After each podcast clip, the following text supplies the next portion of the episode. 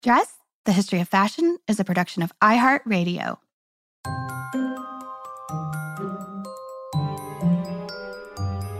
With over 7 billion people in the world, we all have one thing in common. Every day, we all get dressed. Welcome to Dressed, the History of Fashion, a podcast that explores the who, what, when of why we wear. We are fashion historians and your hosts, Cassidy Zachary and April Callahan. Welcome, dress listeners, to another edition of Fashion History Mystery. This week, we actually are bringing you an extra special episode, which is not exactly a listener question, but rather an add on to our full length episode from this past Tuesday. This week, in the spirit of the upcoming US presidential election, we re aired our episode with fashion historian Raissa Bretaña, which explores the role style played in the American suffrage movement. Yes. And during our conversation, Raissa and I were discussing the need to bring to light some narratives, somewhat lost to history, of the women of color who campaigned for women's right to vote. And today, we are so happy to share with you a little bit of the suffragist herstory of Miss Mabel Ping Hua Lee. And while her story may not be entirely novel to serious scholars of the American suffrage movement, Cass, I thought it was so moving. And I just really, really wanted to share it with all of you, our listeners. Yeah, so born in 1896 or 97, depending on the source, in Guangzhou, China, around the time Mabel turned four, her father, Lee To, moved to the United States to become a Christian missionary, and he ministered to Chinese communities living in the United States. Young Mabel stayed behind in China with her mother and grandmother, studying under Chinese private tutors until she reached the age of nine. And after receiving a scholarship created to bring promising young Chinese students to study in the States, Mabel joined her father, ultimately settling in the Chinatown neighborhood of New York City. And Mabel attended Erasmus Hall Academy in Brooklyn, which is um, one of the oldest schools in the country. And it was founded in 1786. And some of the school's original funding, I found this really interesting, came from the nation's founding fathers, among others, Alexander Hamilton and Aaron Burr. So there's a little tidbit for you Hamilton fans out there. But while in school, Mabel's preternatural intelligence really shone amongst her classmates. She learned English extremely quickly, math, Latin. She just took on all these subjects, like, you know, like a duck to water, I suppose one could say. And by the age of 16, she had been admitted to Barnard, which was and still remains a very scholastically rigorous women's college affiliated with Columbia University. Seemingly a natural born leader and activist, Mabel made a name for herself within the women's suffrage community as a teenager, as a very young woman. So in 1912, the New York Tribune did a profile on Mabel in advance of her nomination to lead what has now become this legendary suffrage parade uh, through the streets of New York City. The Tribune declared her, quote, a symbol of the new era and noted that she, quote, intends to march in the suffrage parade on May 4th.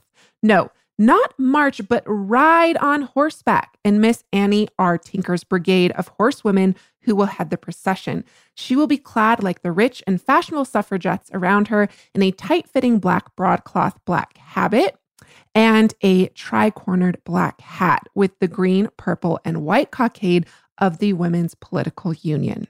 And what a sight this parade must have been, Cass. I mean, the description of it in all of these articles is pretty amazing.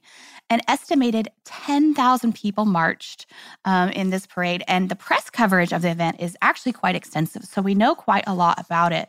But as a 16 year old Chinese woman, Mabel's presence among her white colleagues on horseback was re- remarked upon by the New York Times, which also wrote, quote, it was a parade of contrasts, contrasts among women.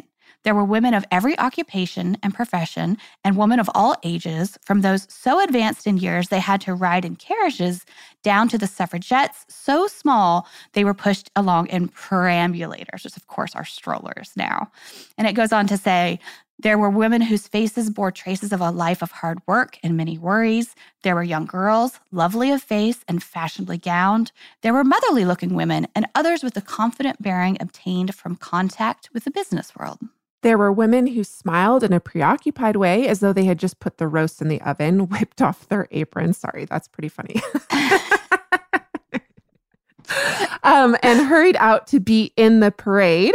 They were plainly worried at leaving their household cares for so long, um, yet they were determined to show their loyalty to the cause. There were women who marched those weary miles who had large bank accounts. There were slender girls tired after long hours of factory work. There were nurses, teachers, cooks, writers, social workers, librarians, schoolgirls, laundry workers. There were women who work with their heads and women who work with their hands and women who never work at all. And they all marched for suffrage. Okay, so I'm not going to lie. When I first read that, when I was doing research of this episode, that little passage really got to me. I was like sitting there typing, like fighting back tears on my computer. Um, it's just very moving to hear about, you know, everyone being out in the streets like that. Also, it wasn't just women at the parade, more than a thousand men also walked. Um, and according to the New York Times, a lot of these men were taunted unmercifully for supporting the women marchers. They point out all these different things that happened. The policemen, kind of like minding the parade, were laughing at them. They were repeatedly called henpecked, and the Times notes jabs such as, Can't you get a wife? Why don't you try up ahead? These kind of taunts were common, and, and other times the male onlookers watching the parade simply hissed at the men who were marching alongside the women. You know, other times, though, I have to say, the men marchers exploded into applause so that the women marchers around them couldn't hear all of these vile insults that were being flung at them by the parade onlookers. So basically, I mean, to say that these women fought to gain the right to vote is no understatement, friend. And it's not a metaphor. I mean, in case these women are using their bodies in the streets to fight for the right to vote.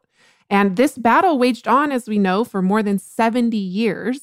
And once at Barnard, Mabel continued her fight for women's enfranchisement. In 1914, at the age of 18, she published an article in the Chinese Student Monthly that argued the moral, legal, political, and economic rationales for women fully participating in the democratic process. And this article, I have to say, is a pretty staggering piece of writing Cass for an 18 year old.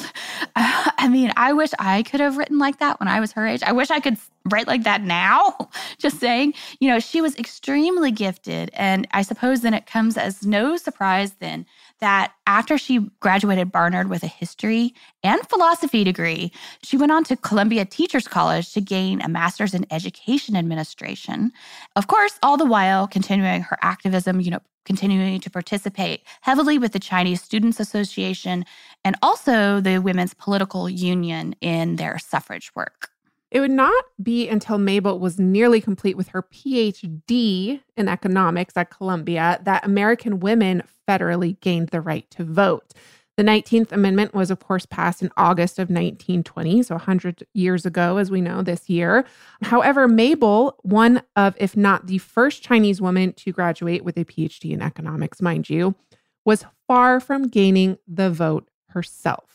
So, due to the Chinese Exclusion Act, which precluded her from becoming a citizen, Mabel would have to wait more than 20 years before this even became a possibility. The Chinese Exclusion Act was repealed in 1943. So, following the publication of her PhD work as a book, which was entitled The Economic History of China, Mabel fully intended to return to China to devote her life to, as she said, quote, helping my own people.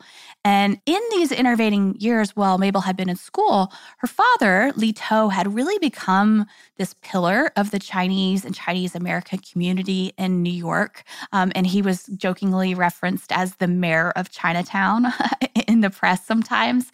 But of course, um, he was a religious figure. And in the course of his work as a reverend, he endeavored to keep the peace between rival Chinese tongs.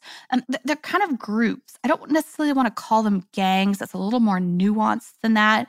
But let's just say there was a lot of rivalry and violence playing out between these factions, and he tried to intervene and keep the peace. Unfortunately, however, he sacrificed his life to this cause in 1924, only three years after Mabel had finally completed her PhD work. Mabel returned to New York at this time to continue her father's work, acting as the de facto director of the First Chinese Baptist Church of New York City and going on to found the Chinese Christian Center, which was a comprehensive community center that offered health services, English classes, and childcare services. For more than four decades, Mabel Lee served the needs of her community before passing away at the age of 70 in 1966.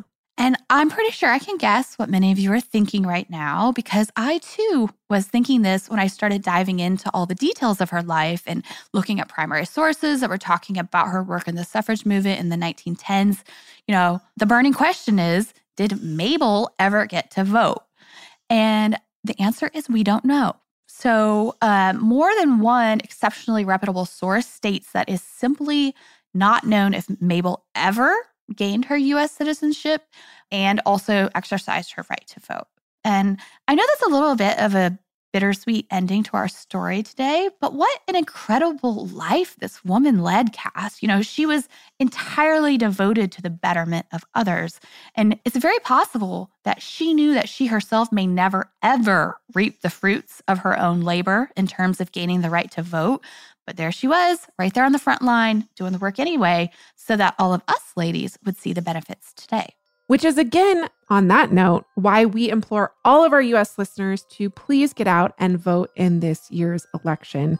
Don't let Mabel down. Don't let the no. women and men and all the individuals, of course, who've marched before us, you know, let's let's vote in their honor. And and may you consider the freedom to express your voice, sartorial or otherwise, next time you get dressed. That does it for us this week please join us next Tuesday for a full length episode. And we always love hearing from you. So if you'd like to write to us, you can do so at dressed at iheartmedia.com. And you can also message us on Instagram at dress underscore podcast, which is where you better bet we will be posting some images of not only Mabel, but lots of other really fascinating movers and shakers in the American suffrage movement as we move forward this week. Thank you, as always, to our producers, Casey Pegram, Holly Fry, and everyone else at iHeartRadio that makes this show possible each week. We will catch you on Tuesday.